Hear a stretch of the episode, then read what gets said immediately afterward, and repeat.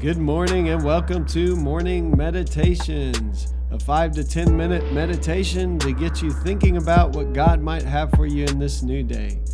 I'm your host, Pastor Nate Cook, so we hope you'll enjoy your meditation for this morning.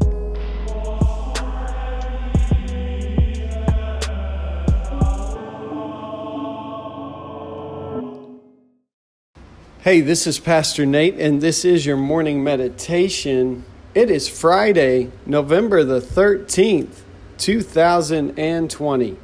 So today we're going to be reading from Matthew chapter 5, verses 23 and 24.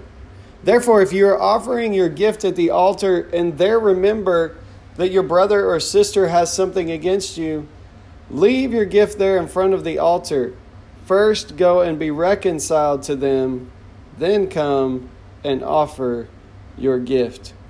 This little passage is right after the passage on murder and how anger becomes murder.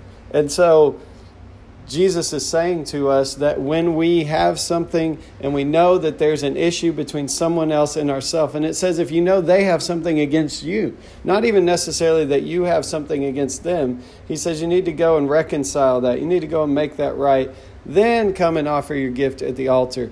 The implication here is that our worship to God is tied to our relationships with others, that it, it's hard for us to worship God when relationships with others are in disarray that because God is love, God is forgiveness, God is mercy. And so if we are holding bitterness or anger or anger or hatred towards other people, we are not really fully experiencing the love of God. So today, Henri Nouwen says this This morning, Jonas and I read in the gospel Jesus' words If you are bringing your gift to the altar, and there you remember that your brother or sister has something against you, leave your gift in front of the altar Go at once and make peace with your brother, then come back and offer your gift. As I think about Jesus' words, I know that I must let go of all divisive emotions and thoughts so that I can truly experience the peace with all of God's people. This means unrestrained willingness to forgive. That means an unrestrained willingness to forgive, he says, and to let go of old fears, bitterness, resentment, anger, and lust, and thus find reconciliation. Really, true love for other people means that we choose to forgive them because we know they will fail us and we know we will fail them.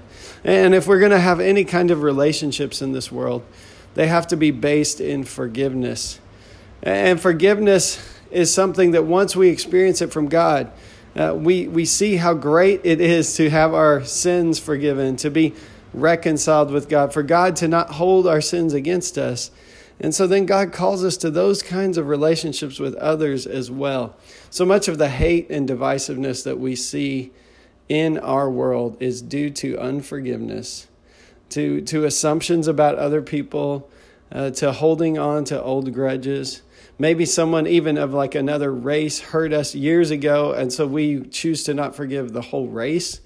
Um, maybe there was something that happened to us by our parents um, or our father or our mother, and so we choose to not forgive other people or them. And so that bitterness, that hatred, that anger eats us up on the inside, and it really destroys us more than even the other person.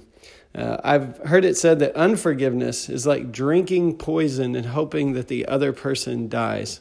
So Henri Nouwen says if we really want to live a life of peace, if we really want to have a life of love and joy and hope, that we will allow ourselves to be forgiven, first of all. He says that we'll, we'll, we'll let go of our own resentment, anger, lust, and we'll be reconciled to God, but also that we will let go of those things eh, that others have done to us as well. Hey, that's just a thought for this morning, and I hope you have a great day.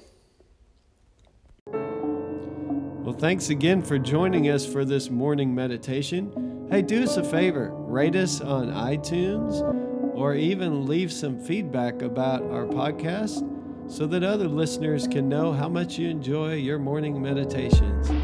Hey, have a great day.